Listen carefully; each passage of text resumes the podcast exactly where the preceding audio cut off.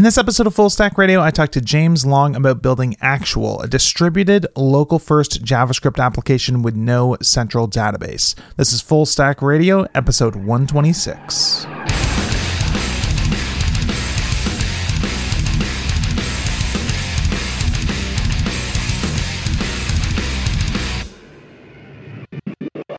Hey everyone, welcome to another episode of the Full Stack Radio podcast. I'm your host, Adam Wathan, and today it's my pleasure to be speaking with James Long, who you are probably most familiar as the creator of Prettier, which is a tool that's sort of uh, taken the web by storm at this point. I think basically everyone is using it. To, I can't really remember what it was like to have to think about formatting files. Now I just like type stuff, the code goes wherever it wants on the screen and Command S. All right, everything's cleaned up again.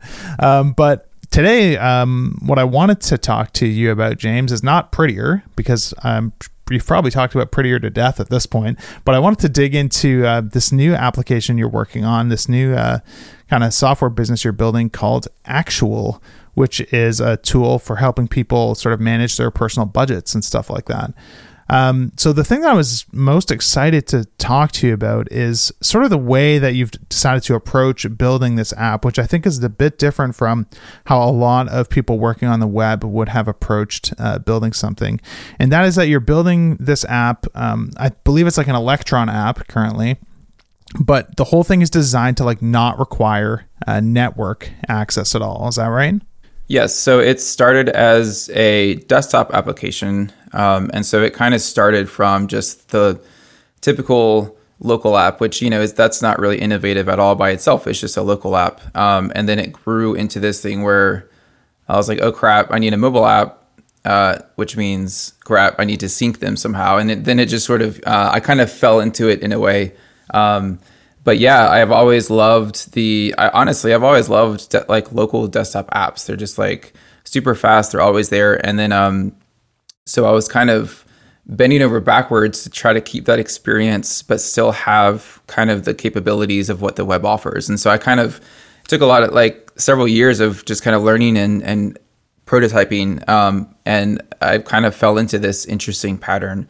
Um, so I kind of came at it from a different angle yeah, so I think it'd be cool to sort of dig into that and learn more about like what that even means and how other people can kind of use some of these ideas to sort of build something like this themselves. So I guess maybe like the first place um, to start coming at this as someone who's never really like built something this way. Like I've always just built stuff on the web that loads from a server. You know what I mean? Um, when you're trying to build something that's designed to just work locally on someone's computer, even though you're using like web technologies like what are the sorts of things that you have to take into account and consider um, that someone who's used to just building stuff on the web normally doesn't have to think about so much. Um, there's a there's a lot. It's kind i'm still kind of mulling around these ideas uh, so i might not be extremely eloquent yet. Uh, but one of the main things is just that um, you're you have to, if you want to build something local um, I mean, for the web, you kind of just guess that like your data might be there, it might not. And we kind of hack around the fact that your network connection might be slow or you might not have one by having these caches that's like if we've already loaded this item we're going to stick it into the cache and hey and then you you go offline and everything is still if the website is still actually there in your browser you could at least like click on the item again and it's still there um, but if you're building it local um, i mean honestly more often than not, I have there are things that I don't have to deal with that the web has to deal with because I I can just assume that all of the items are already there. Um, so it's an interesting question because I'm trying to think like um, I think what you need to fig- what you need to, to, figure out is basically how just how to make the app run when it's offline. Um, because honestly, in my opinion, it's not actually a truly local offline app if I can't restart my computer. Um, have everything not running, booted up from a cold start, and everything is just there. I mean, um, so it's, I mean, it's, I mean, there's a lot you have to think about, right? I mean, it's pretty much a re a re-architecture of making everything uh, like local so that it just works that way. Yeah, there's definitely like a lot of web apps that I use that have like you know quote unquote offline support but the way that you achieve that is okay before you get on the plane make sure that you have it open in your uh, browser and that Yep. it's there waiting so that when network access is lost, everything is still booted up and ready to go. Uh, but something like that works like a native Mac OS application or something where, yeah, I can open the Notes app while I'm on an airplane and I don't have to make any considerations about it at all. Like Right. that's that's a whole different sort of ball game. So maybe a good place to start would be talking about um, kind of like some of the technology choices that you made uh, when putting this thing together, and then digging deeper into how certain things even work like like what you're doing to store the data locally because i know there's all sorts of different web technologies for that. And in electron you have like direct access to the file system so you have all sorts of other you know ways that you can handle this sort of thing. So uh, i guess to start like what how is the app like built? Like are you using like react or vue or something else? Or um, you know what are kind of all the, the pieces in play there? Sure. Uh, so it uses Electron for the native, like to, to wrap a web technology um, app into a, um, a native desktop app. So all of the files are, are local, obviously, and so the, the the app itself can at least always boot. Um, and there's actually always um, also a mobile app as well. So I'll, I'll always kind of talk about that just a little bit, and that's a native iOS app. Uh, I don't have Android yet, but that's written in React Native, and so that um, it won't be too hard to port it to Android once I find time. Um, and so React is kind of the backbone of, of all of this as well, because the mobile app is written in React Native and the desktop app is written in React.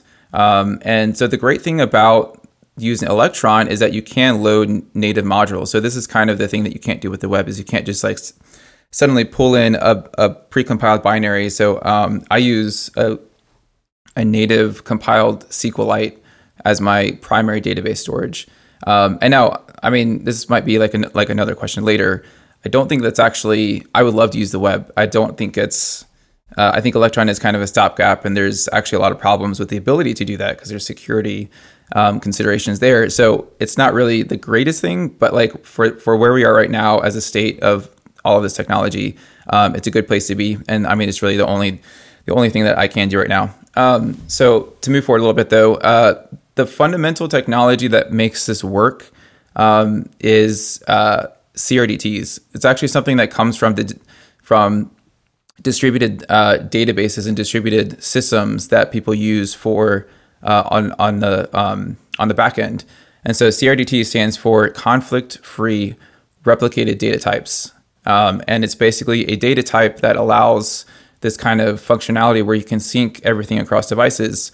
Um, and so essentially, my primary database is SQLite, but there's kind of a secondary um, index of all of the data. So actually, this might sound a little bad, but every single every single piece of data is actually du- um, duplicated twice, which is to- totally fine in an app like this because like we're not talking nearly big data. Like we're not talking like we're not even talking about like 100 megabytes. The most databases are like seven megabytes, Sure. like total, like with the duplicated Yeah. data, right? And thi- this is like an interesting distinction because of the fact that like a database is for one user of the application. It's not like you have like one data store that has to Yep. like manage everybody. So of course, yeah, the scale there is going to be totally different.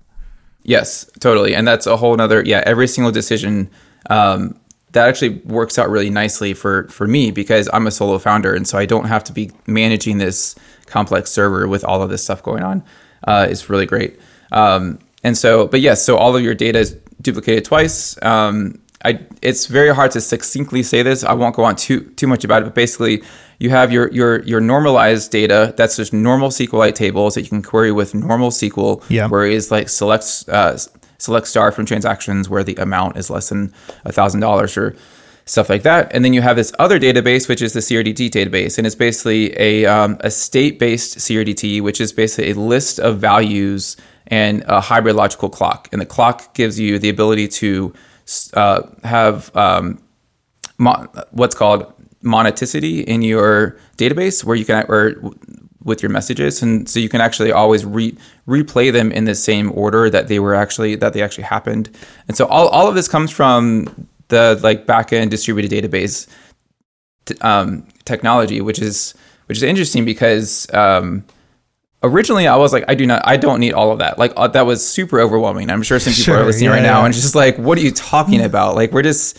like, let me go back to build build my little web app that you know just queries from the database from the backend is way easier. Um, but I had I, I worked with this for like a year or two because I thought I, this this was this was a really compelling user experience, and I think that's where we need to start. We need to start with the user experience, um, which is like I said, I think the ability to just like boot up your app and have all of all of your data there is super super compelling, and the the, ability to just not depend on your network connection if it's slow or if it's not, I mean, it's not even just if you're offline. It's just if, if your network con- connection is slow, uh, if that makes the performance of your app slow, I just think that's a terrible user experience. I mean, to depend on your network connection, which is the, literally the slowest, like uh, the slowest I/O that um, that happens ever, to make that like depend uh, the performance of your app depend on that is just crazy to me. And so we like there are various levels of solving this, which is like all of the caching layers, all of that stuff is is band aids. Um, and I I have a problem where whenever I do something, I tend to like go as far as I possibly can. And so this was me going as far as I possibly can with offline apps, which yeah. is like I went. Um, I had some friends around me that was like, dude, you should be looking um, looking into CRDTs. This stuff is like magical. It's amazing. You should build your app with this. And so they eventually um, convinced me to do that. And so uh, I'm trying to think about how to talk a little bit more about it without actually trying to explain them because that would probably be another like five minutes. But essentially, the CRDTs is basically the backbone of everything. The data itself in the normalized SQLite database is not synced. It's the messages that are in your in your in the uh, in the SQLite database, and those are what are sent around and synced. And CRDTs make it super easy to be very resilient, very uh, fault proof because you can have um, like your network connection craps out while you're um, in the middle of syncing multiple clients, right? Um, and eventually it will come into the same, they will all converge into the exact same database with the exact same data in the exact same form. And so that's called eventual consistency. And that's a contrast to strong consistency, which is where, which that's basically what most web apps right now. Most web apps require strong consistency where you make some changes and then for, for you to sync with everybody, everything has to pause the world and you have to submit your changes to one literally one database somewhere on some server and it has to commit that somewhere. And it has this and it has this block everything else from from committing to that piece of item and say okay i have finally written this to the disk and then it can come back and then it can process other people's messages. Yeah. Um, and so this is an eventually consistent distributed app. Uh, and so hopefully that made sense. Yeah totally. It, it kind of reminds me of like um something that sounds similar that I've had people talk about on the show before, which is like event sourcing. Um, and just like everything is kind of based on this stream of sort of instructions, and you can sort of use those to kind of replay, you know, the actions that someone has taken and derive sort of the state from that. Is that like a comparison that makes sense to you, or is there like really important differences there? It's a comparison that makes sense. There are some important differences, um, and I was just I, I, was actually just thinking about it this morning about how to explain it. Um, so there, there there are various levels to solve this offline problem. So first of all, it's like the caching. We can just like store stuff in the memory. That doesn't solve the um, doesn't solve like the boot up problem, right? Okay. Um, event sourcing doesn't really solve the boot up problem either. It's just like a better way to if you happen to go offline, like if I'm using Notion and I go offline, they have they have what feels like pretty good offline support. If I go offline, I can like still write a bunch of documents, I can do a bunch of stuff, and then I come back online and it like syncs. Um, it has this weird behavior of like completely refreshing the app. I don't know if you use Notion, but like like have you ever noticed you're like you come online and like the entire app just shows a just shows a loading screen, and then I'm I'm assuming it's because of the syncing, right? Like it it probably pushed all of its changes, but then it's like I don't know what changes the server like other people made to the server, and so it's going to refresh the, entire app, and so that you can see see what like see whatever is there. Um, I think that the more robust your syncing gets, the less you have to do that kind of stuff. And event sourcing um, gives you a better way to track changes and log them when you're offline, it doesn't really solve all of those other problems. Like what happened on the server from other people that I can get and re- and replay them. I mean, I, I guess I guess it does a little bit. You could potentially have like a centralized log and then get back changes, but the problem is like when did those changes happen? Somebody sure. could have made a change 2 days ago and then you've been doing stuff for like all all day today and then you sync and then you get this this log. And I'm I'm I'm honestly I'm probably not the best person to speak about it because I'm not entirely um, well versed on event sourcing and CQRS. I don't think they have like a way to order them. I'm not entirely sure. Um, but but here's here's here's I think here's a good example about what I feel like it's a problem, and I, I could be totally wrong. So I, I hope that Sure. somebody corrects me because I'm, I'm giving a talk about this in December. So somebody correct me before I give a talk, and it's like physically recorded, and people can watch me and um, see my mistakes. Um, let's say you make a bunch of changes to an item, like say you update a comment in like a list of comments Yep. and then somebody else does, does the same thing like they make some change to the comment like they change the comment text i guess um, and then you undo your change right and so first of all let's hope that your app supports undo this is like another rant of mine where like apps just don't support undo these days um, Definitely not on the web, really. Like, yeah, it's like a it's it's like a very foreign concept on the web, even though it's like baked into everyone's muscle memory for something that they use that's like a native application. Right. Well, and that's kind of a, I mean, it's related to all of this. Like, if all of your data exists on some server out there, undo is actually pretty hard. Because, like, you made some change. How do you undo the change on that remote server? If all your data is local, undo is just far easier. You literally just can just change it, undo. Um, so that's, yeah, that's another thing. But if you if you undo it and say in the event sourcing world, I'm assuming you would have a, a, a message that's like updated comment and then it has the new text in that event. And then you have an undo event and that's like appended onto the list after that.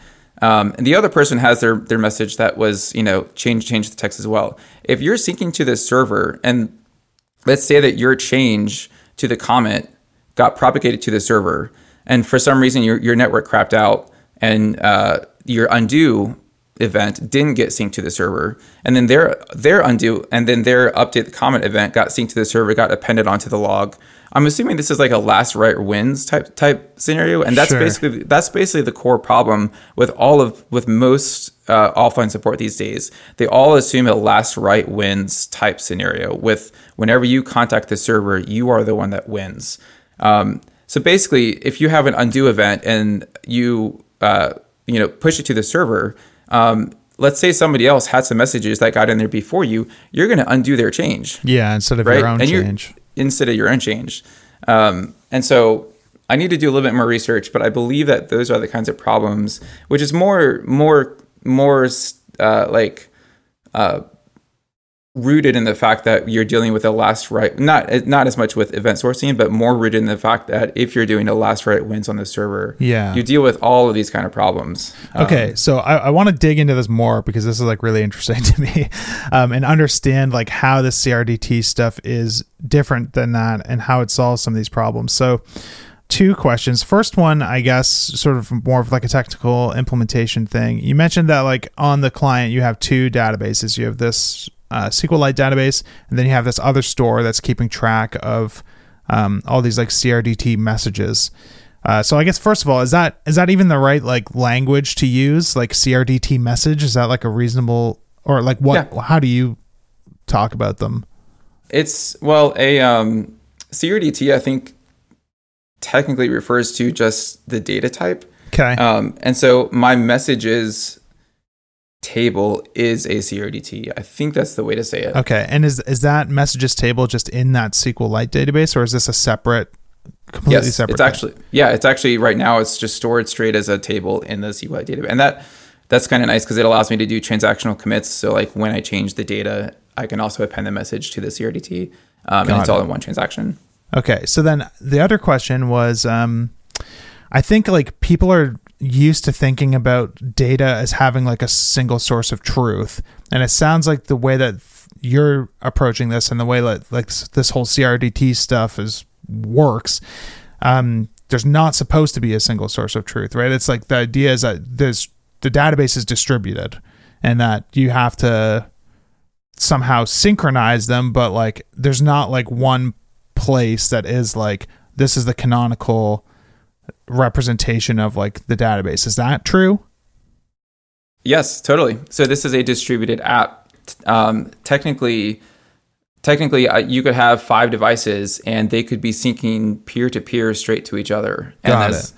there's like eventually consistent. So if you know client A and client E haven't synced, then everybody is not looking at the same stuff, but it's because they haven't synced yet. And so once everybody syncs, they will all be up to date. But yeah, it could totally be uh, not dependent on the cloud at all. So right right now, I do have a centralized server that everybody kind of syncs through because it's just convenient. When you go to the grocery store, you can Yeah. pull up your phone and, and download your updates. So, Um, so what is stored on the server? Like, are you storing the entire contents of the SQLite database for each um, sort of client, or is it just the messages? It's just the messages, exactly. Got it. Okay, so that's So really this- interesting because I think like that's like a really key difference from what people are used to. People are used to thinking of like, yeah, we keep like a client side data store, but really it's just like a cache of whatever we have needed up until now from like the server, which is the real source of truth. But in this case, it's like the server never actually has like the real state. It only has like sort of the messages needed for all of the clients to update their own database, which is like their own source of truth. Like that's the only state that they really care about. Yep. It's basically just a buffer. It's like a message buffer that allows things to go through. And what's super interesting about that too is um, you can do end-to-end encryption. So like I, there's like a privacy aspect here. That's awesome. Yeah. you totally own your own data, and the messages are end-to-end encrypted. I can't even read them. Yeah. Um, as long I just like store them for you, right? yeah, that's really cool. Okay, so how do you avoid then like the sorts of problems you were just talking about? Um, like say like here's like a, a simple example on my computer. I go and delete a transaction that I've added into actual, but I don't have network access.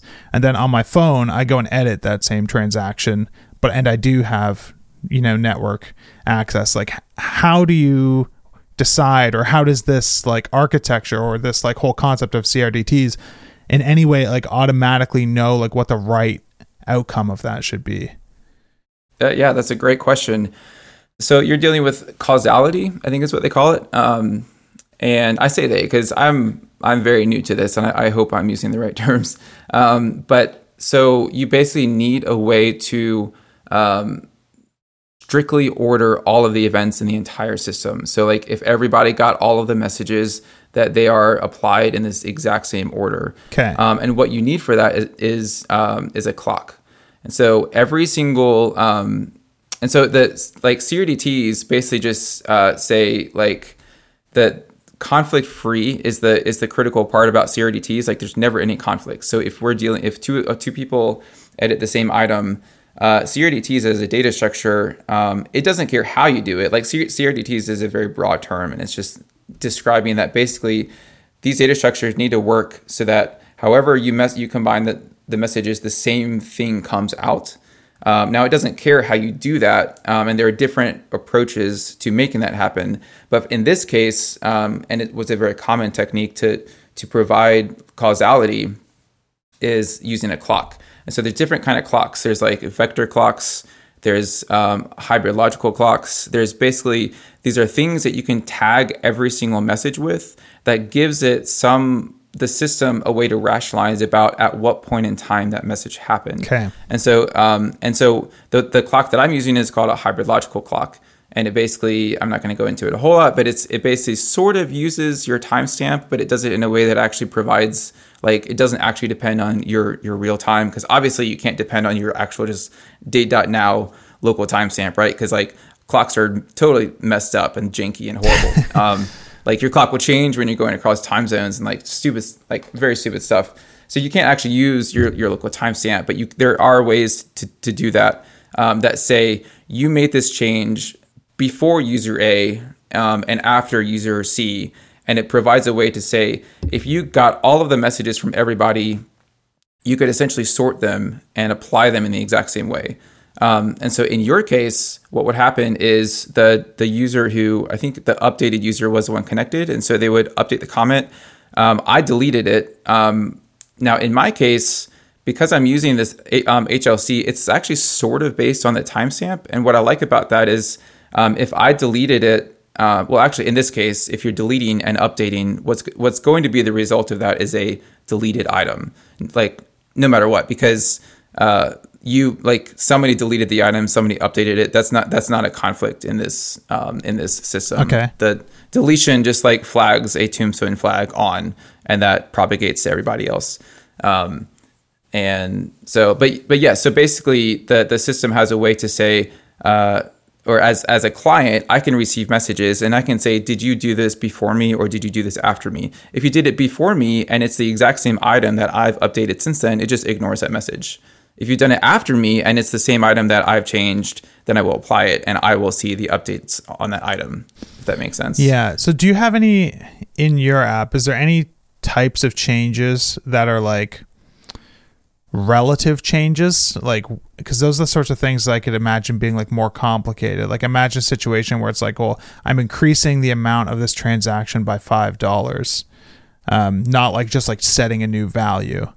Um, so this is probably hypothetical like if the app doesn't actually work this way but i'm still curious about like how this like whole approach of like distributed data and like the CRDT stuff would try and solve this because if I if one user says oh I've increased it by ten dollars another user decreases it by five dollars because they're trying to get to some specific value but then like now network access comes back and now like that ten dollar addition is applied now like you have a different result.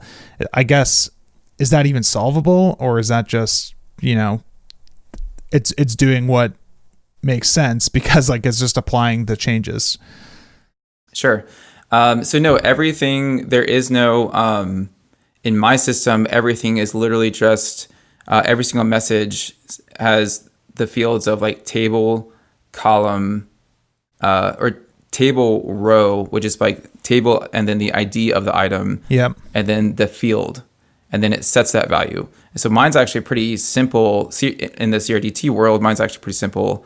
Um, but there are like you can basically opt in or out of that behavior. You can have a CRDT that just says these are the values, and so when you set this value, it's going to update it no matter what. Yeah. Or you can have a CRDT that says like these are the operations. Yeah. If you have an operations that, that are like plus five or minus five, the important thing is for in a CRDT that it has to be commutative. And what commutative what commutativity means is that it doesn't matter what order the, the messages are applied in. So if you have the plus or minus stuff, in that case, you would I don't think you would even need a clock, right? Because it doesn't matter when that happened. Sure.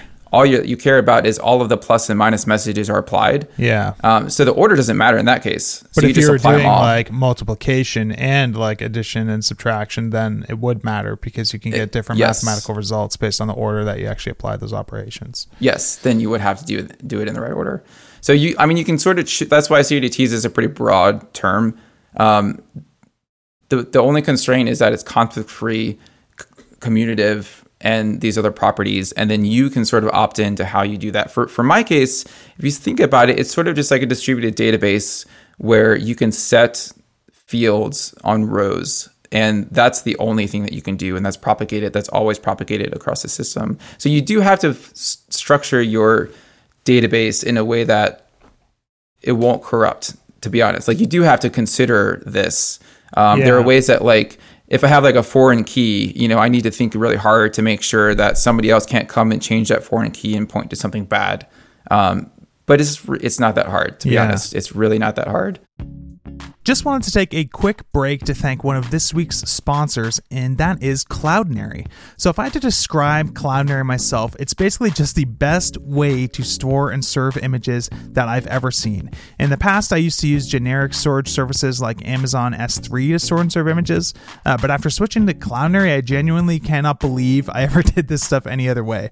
Uh, so, here's one example of how Cloudinary has made my life easier.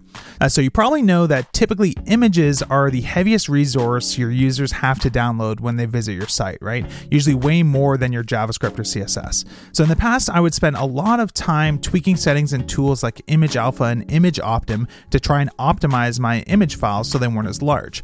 Uh, with Cloudinary, I can just upload the full resolution file without even really thinking about it, and then by just adding a parameter to the image URL that I get back, uh, when I go to serve it on my site, Cloudinary will automatically optimize that image as best as it can, usually resulting in file sizes that are actually lower than what I was seeing when trying to optimize the images by hand. Uh, this is even more useful for like user uploaded images because instead of trying to do some fancy automatic image optimization in a background job on my own server or something, I can just send those images directly to Cloudinary from the browser, uh, request the optimized version back by adding that URL parameter, and bam, I've got an optimized image at a really small file size. Uh, so there's an enormous amount of other cool stuff that you can do through the URL based API. That's really just scratching the surface surface, but you can do stuff like request images at different sizes so you can serve smaller images on mobile devices so you're not wasting bandwidth. Uh, you can crop images to different dimensions. You can crop images using face detection, so just crop to the faces in an image. Uh, you can automatically add watermarks or text overlays or tons of different effects and stuff like that. It's a seriously impressive service. So Cloudinary has an amazing free plan where you can store 300,000 images and videos. Yeah, did I mention you can do all this crazy stuff, not just with images, but also with videos too? Uh, you get 10 gigabytes of storage and 20 gigabytes of monthly bandwidth on this free plan. Uh, so if you're not already using them, definitely head over to cloudinary.com and check it out. It really is one of my absolute favorite services that I use on my own projects. Thanks a ton to Cloudinary for sponsoring this episode. Back to the show. Okay, so how does the syncing work? I guess so. You have um, client A, which is say like the desktop client and the mobile client. On the desktop client, you make some changes to some transactions. Each one of those changes results in like a new message being added to this message table. That information is sent to the sort of centralized syncing server, which is updating its copy of like that messages table. So I guess the first question would be like, what are you actually sending uh, when you do that? Are you just like sending like are you sort of like if you're offline maybe batching these requests but if you're online you're just like making a request to the server every single time a change happens that says like okay here's like a new message to stick on the table. Here's a new message to stick on the table or yeah that's that's a great question. These are all like perfect questions because these are all the questions that um, i had. And so you're basically asking like how do you know which messages to send yeah in a way? exactly. Um, because like if you i mean yes right now uh, it it throttles the the request to like every second. So if you're making a bunch of changes, it, it will wait until um, you're done, and then wait one second, um, and then it will sync, mm-hmm. and then it will make sure to change or like update all of the stuff that that that you just did. If you're offline, obviously it won't do that, but then when you come back offline, um, it will just sync. And so the question is, yeah, how do you know which messages to actually send? Because like I have now this messages table. Um, how do I know which messages are new? How do I know what state the server is in? Um, and so this gets into um, actually something that came from, I believe it came from the blockchain world. And so okay. I hesitate to use the word blockchain because you know I don't want to. I'm not. I'm not a blockchain bro, but it's uh, something called called a Merkle tree. Um, so a Merkle tree is a data structure. It's actually really simple. It, it sounds it sounds scary, but it's a data structure that tracks um, that hashes the content of of data, and it provides a way to um, basically, if you have a big thing of data, which in my case is a messages table, the Merkle tree, um, if, if you imagine like cutting up that big table into chunks, yep. hashing each table, like let's say we selected 10, 10 messages at a time.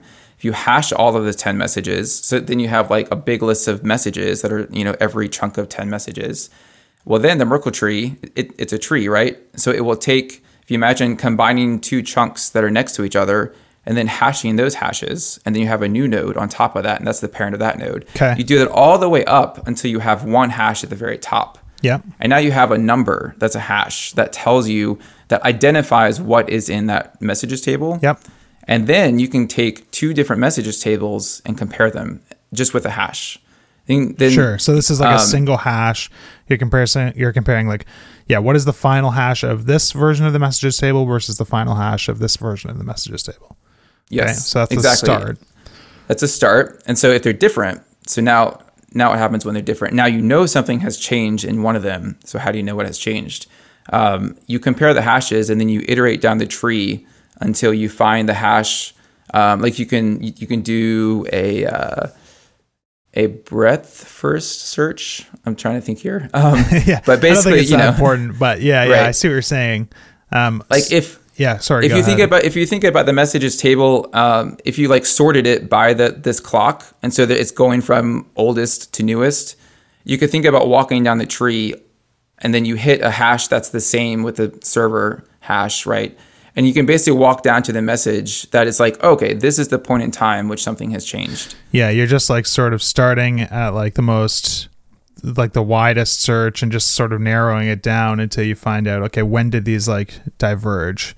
Yes um, exactly. at what point? So are you storing all those hashes on the client or do you like compute them on demand or? Every client stores them, um, and you're totally right. They actually could be com- um, computed on demand. Right now, I'm storing them. Um, it's actually really it's it sounds like it could be a large data structure, but you can actually prune it. So I don't really actually need like the hashes from like a year like a year ago, right? Sure. Yeah. there Um, is so I like actually- once you know like what is like yeah where where is like the divergence at between like all clients it's like we can just batch up everything before that into one hash because now Right.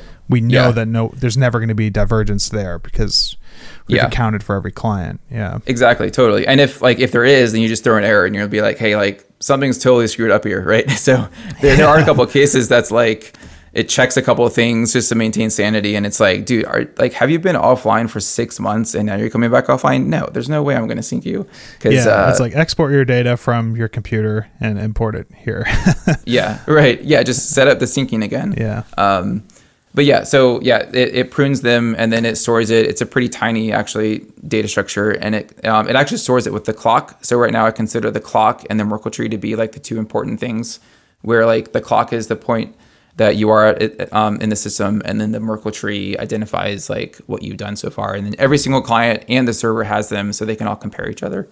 So who does the work to determine um, what to send? Like, does the client compare the hashes from that it has and that the server has to determine what it needs to send, or is it always sending any changes that get batched up, and the server is actually what's determining, um, like doing these comparisons? I might even in my head, I'm even trying to figure out like like who needs to do the comparison and why they need to do the comparison. You know, Right. Yeah. So, I mean, really think about it like the server is just kind of like a message buffer and it kind of just acts like a client. Like it really isn't that much different. So, pretty much everybody does does the work. If you're if you're the one syncing with another client, like you are the one initiating the sync, what happens is that you send um, I locally I, I keep like a last synced timestamp that's like not not not like a real timestamp like the the hybrid logical clock timestamp. And that gives it just an easy way to be like i think i probably just need to sync these messages since uh, since this time. Um, it will send those messages and it's no i think it just sends those messages and then the server since that time stamp i th- it's been a little while s- since i've looked at this code but i think the server sends back messages from that timestamp as well. Um, so like you, you have this point in time, which is like 10, like I, I've synced 10 minutes ago. I'm going to, I'm to send every message since 10 minutes ago. The server is going to send me back all messages since 10 minutes ago. yeah The, the, or, um, and I shouldn't even say server, the, the other client also sends back with, along with those messages, its Merkle tree. So you have the client B's Merkle tree and your client A, and now you have your your Merkle tree. The, the client who is initiating the sync is the one that does the comparison with the Merkle tree Okay. and says, "Oh, wow, something's even after I applied the messages that I got back from the server, we are not up to sync right now." And then it figures out the timestamp from the Merkle tree which it needs to try try to sync, and then it does that exact same process again until it's in sync. Okay, so the way that the syncing actually works, like my guess, so correct me if I'm wrong, is you once you've determined like what messages are new um, that came from like another client, you have to sort of go through all those messages and decide like which ones of these do I actually need to apply and which ones do I need to discard because there's a chance that I updated the description for a transaction after um, the other client did, and we should keep mine because mine's uh, the most recent or whatever. So, are you just doing like a comparison there where you're basically looking through the messages and you're checking, like, okay, this message is for this table on this ID on this field, and this is like the universal timestamp for this? Is there any other messages that have a greater timestamp that have like the same, like, unique combination of those three keys? Uh, yes, that, that's exactly right. So then you just discard anything that has changed since then. Otherwise, you just apply them to your own local copy of um, that data and you're just kind of off to the races. Yep. And that's, I mean, if you think of like a bucket of messages and you just dump them all out and apply them, um, like, or like if you sorted them first and then applied them, that is the same result, right? So if we just ignore the old ones, it's the exact same result. Got it. So yeah, yeah. that's exactly And is that what you do then? I guess like, are you actually ignoring like I guess yeah, what is like the easier way to to build it? Are you actually going through and ignoring them or are you just figuring out okay, well this is the oldest message from another client that I haven't applied yet. I'm going to take that and everything newer than it, including like my own messages, and just like replay those in order. Um, it's it's easier.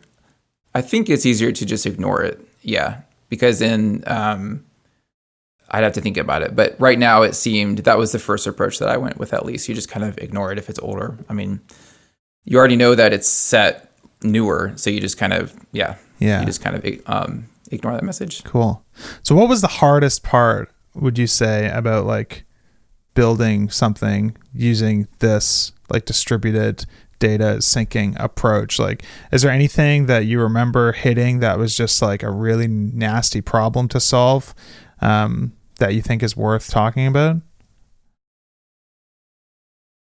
One of the hardest things at a high level was just whenever you do something novel, right? I mean, like I'm doing, I'm writing something that's pretty low level. Um, so I just didn't have a whole lot, like a whole lot of resources. Like I had some friends that were helping me out. Um, so it was it was hard overall, and I'm still, I did it. I'm going to stick with it. Um, it probably wasn't the best like startup choice, you know. If I was trying to actually really do a startup Sure. and make a lot of money, Yeah, like yeah. I probably I probably could have launched this product a lot like earlier, and maybe it was it would have been a little bit more stable. Um, but I'm glad where I am. I'm glad that I am where I am right now because um, I think I have a, a competitive edge, and I'm also positioned to have like a privacy focused um, stance, which I think is going to become really important in like five or ten years. But specifically bug wise, I do I would say now you are dealing with an eventually consistent database, and what that means is that you might have data that's actually not fully conformed like it's not strongly consistent, right? When like you might have a half filled in transaction. Like you can't really you can't assume that a transaction is fully uh like it might technically speaking, it could have a foreign key. Like say there's um there's a payee table, which is basically like the the the name of the person that you pay to. Um, and that's actually a separate table and there's a foreign key to that table, you could have a foreign key that's an ID into that table that actually doesn't even exist yet, right? Because it's filling in the slots of the of the fields in the database. So it's it's it's it's eventually consistent. Um, I haven't actually run into bugs yet um, because this hasn't really been tested at the like you know tens of thousands of users scale. I do think it would scale though because literally it's distributed. I mean, there's actually not a whole lot of different than uh, what I, I have some heavy users and they haven't hit any syncing problems yet. So I do think it would scale well, but there are some hairy.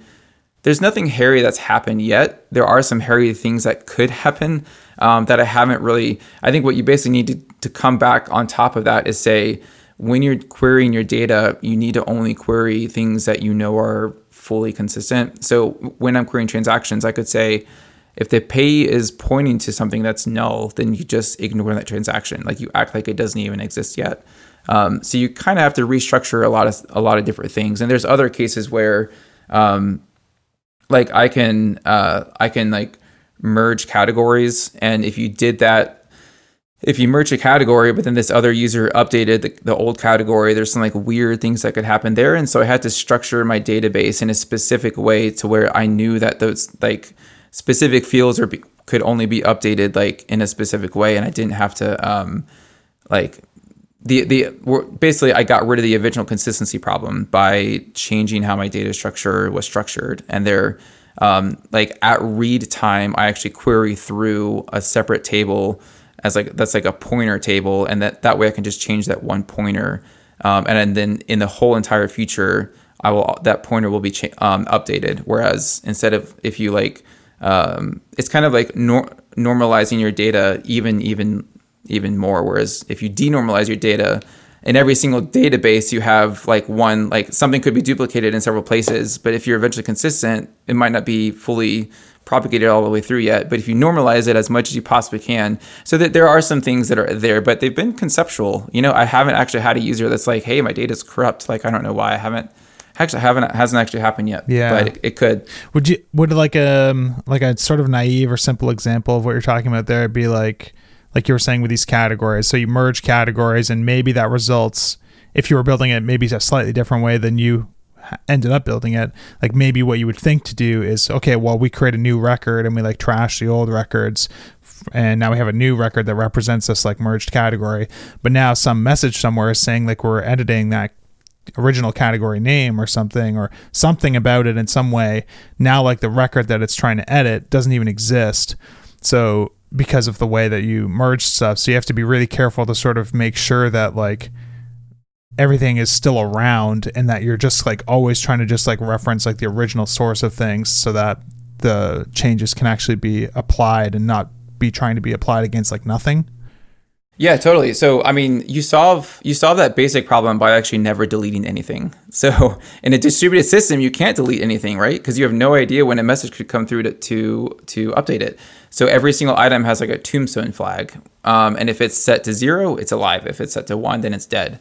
Um, and so that way, if a message comes in later and that that updates it, it just updates it. But the UI is just like I don't care. It's it's dead. Like I don't even show it anymore but there are still problems that, like you just mentioned like if you merge categories i think this was the problem. If i merge categories and when you go back to your transactions all of the categories that were old um, it should say it should say that the all of the transactions that had that old category should should point to the new category. So if you change it from food to like restaurants should all say restaurants. Well now another client b syncs and they still have a transaction that points to food right and then if food shows up in your in your transaction list, I mean that sucks. And it will show up because it's not we didn't actually delete it. It's tombstoned.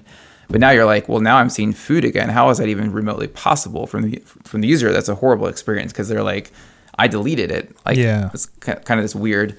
Um, but yes, if you if you structure your data in the right way, you can solve those problems by just sort of introducing like an intermediary reference in between, where it's like this is pointing at this, which is going to be pointing at food or um, restaurants. And now that you can apply yes. that change, it says, well, yeah, the category that like things pointing at food points at. Now, yeah, I get what you're saying. It's uh, interesting and confusing, but yeah, makes sense.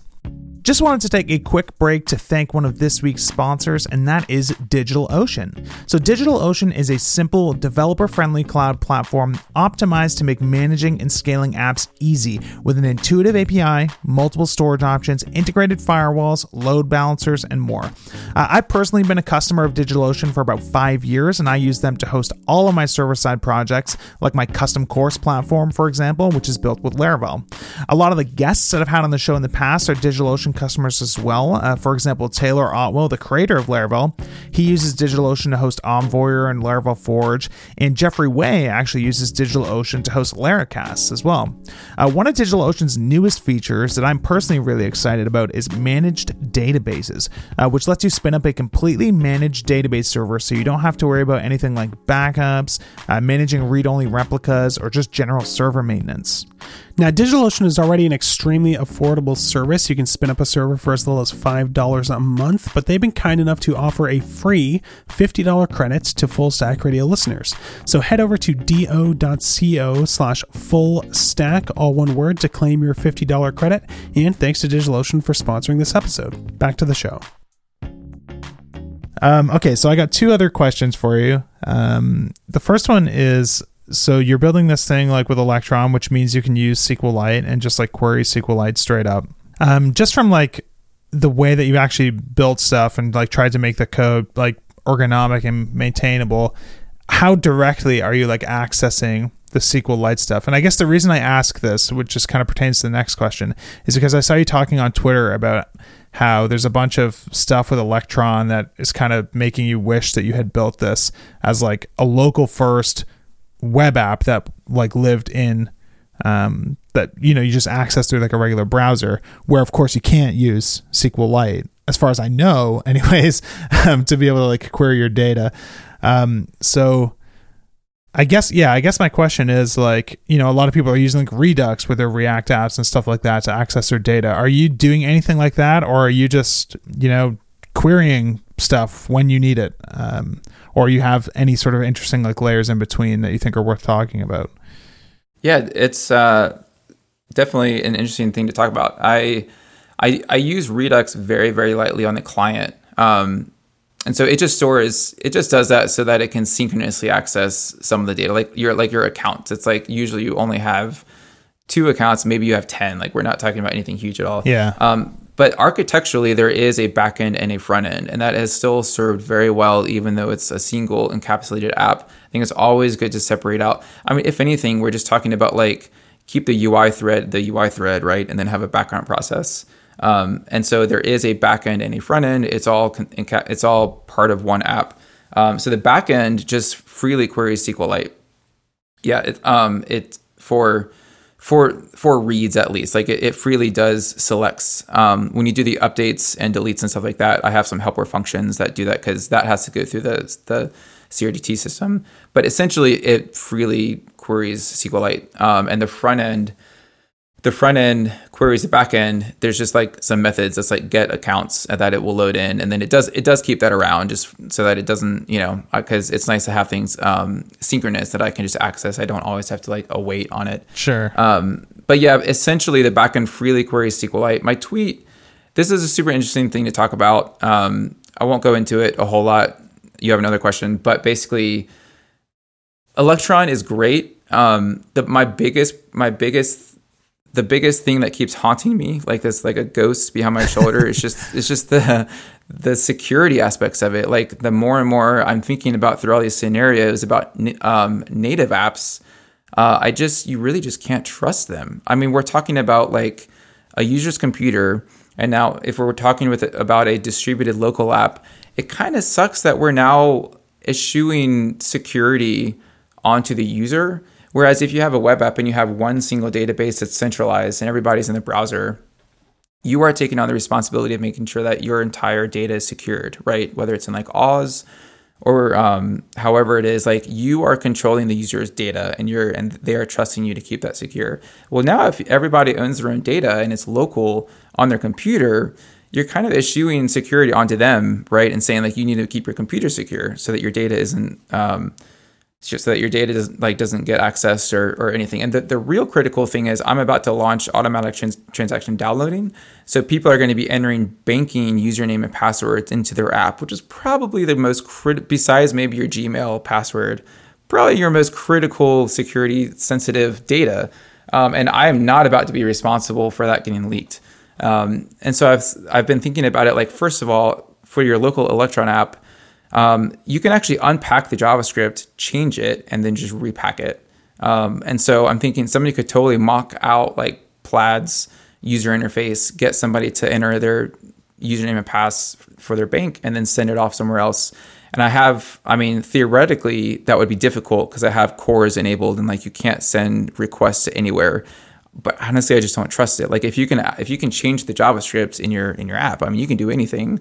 Um, and so I'm if there's if any app on your computer is um, is compromised and like if if actual it's so small right now nobody would actually target it but i'm not willing to bet anything on the fact that somebody is not going to target actual and like modify its js and then get your username and passwords. Like the thing that's so good about the web is that you have like it really is a user agent for you and you can look at that URL and like there's a bunch of like social like uh, phishing techniques to get it, but that's that still like there's still a lot of problems and it's still a very hard problem. But as a user, what's so critical about browsers is at least you have that URL bar that if you read it very closely, you have something to look at and say, yes, I am actually on stripe.com. I can look at this search like maybe somebody like does something crazy that like makes it look like you're on Stripe. But if you really wanted to make sure, you could click on that certificate, make sure it's Stripes, and like you could actually validate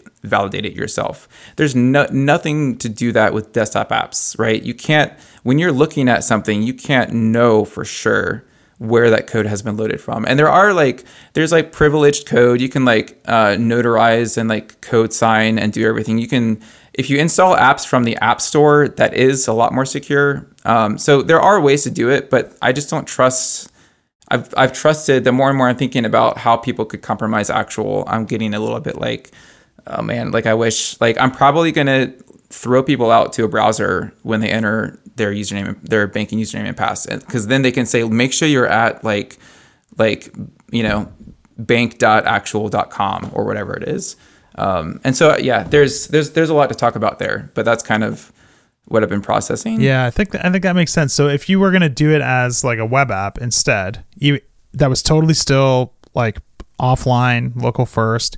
Um, none of those risks exist. Like no one can take the code that Chrome has like cached locally to run your app without being connected to the network and make the same sort of JavaScript changes there. Like the browser sandbox will just like reject that sort of thing.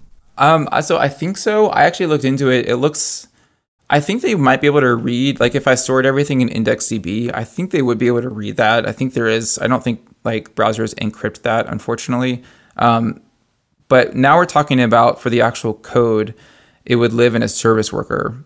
And I, I have no idea how that works. Like, I'm pretty sure a service worker is like a crazy in memory thing. And I, I, I'm I'm assuming that basically browsers have a way to, to make sure that people can't go in and modify service sure. workers. You're at least punting code. that like responsibility to them either way because that does sure. seem like something that they should be like if that's a risk, that seems like a risk that they should be responsible for sure tackling, which is like yes. yeah, nice to just like offload some of that scary stuff if you can.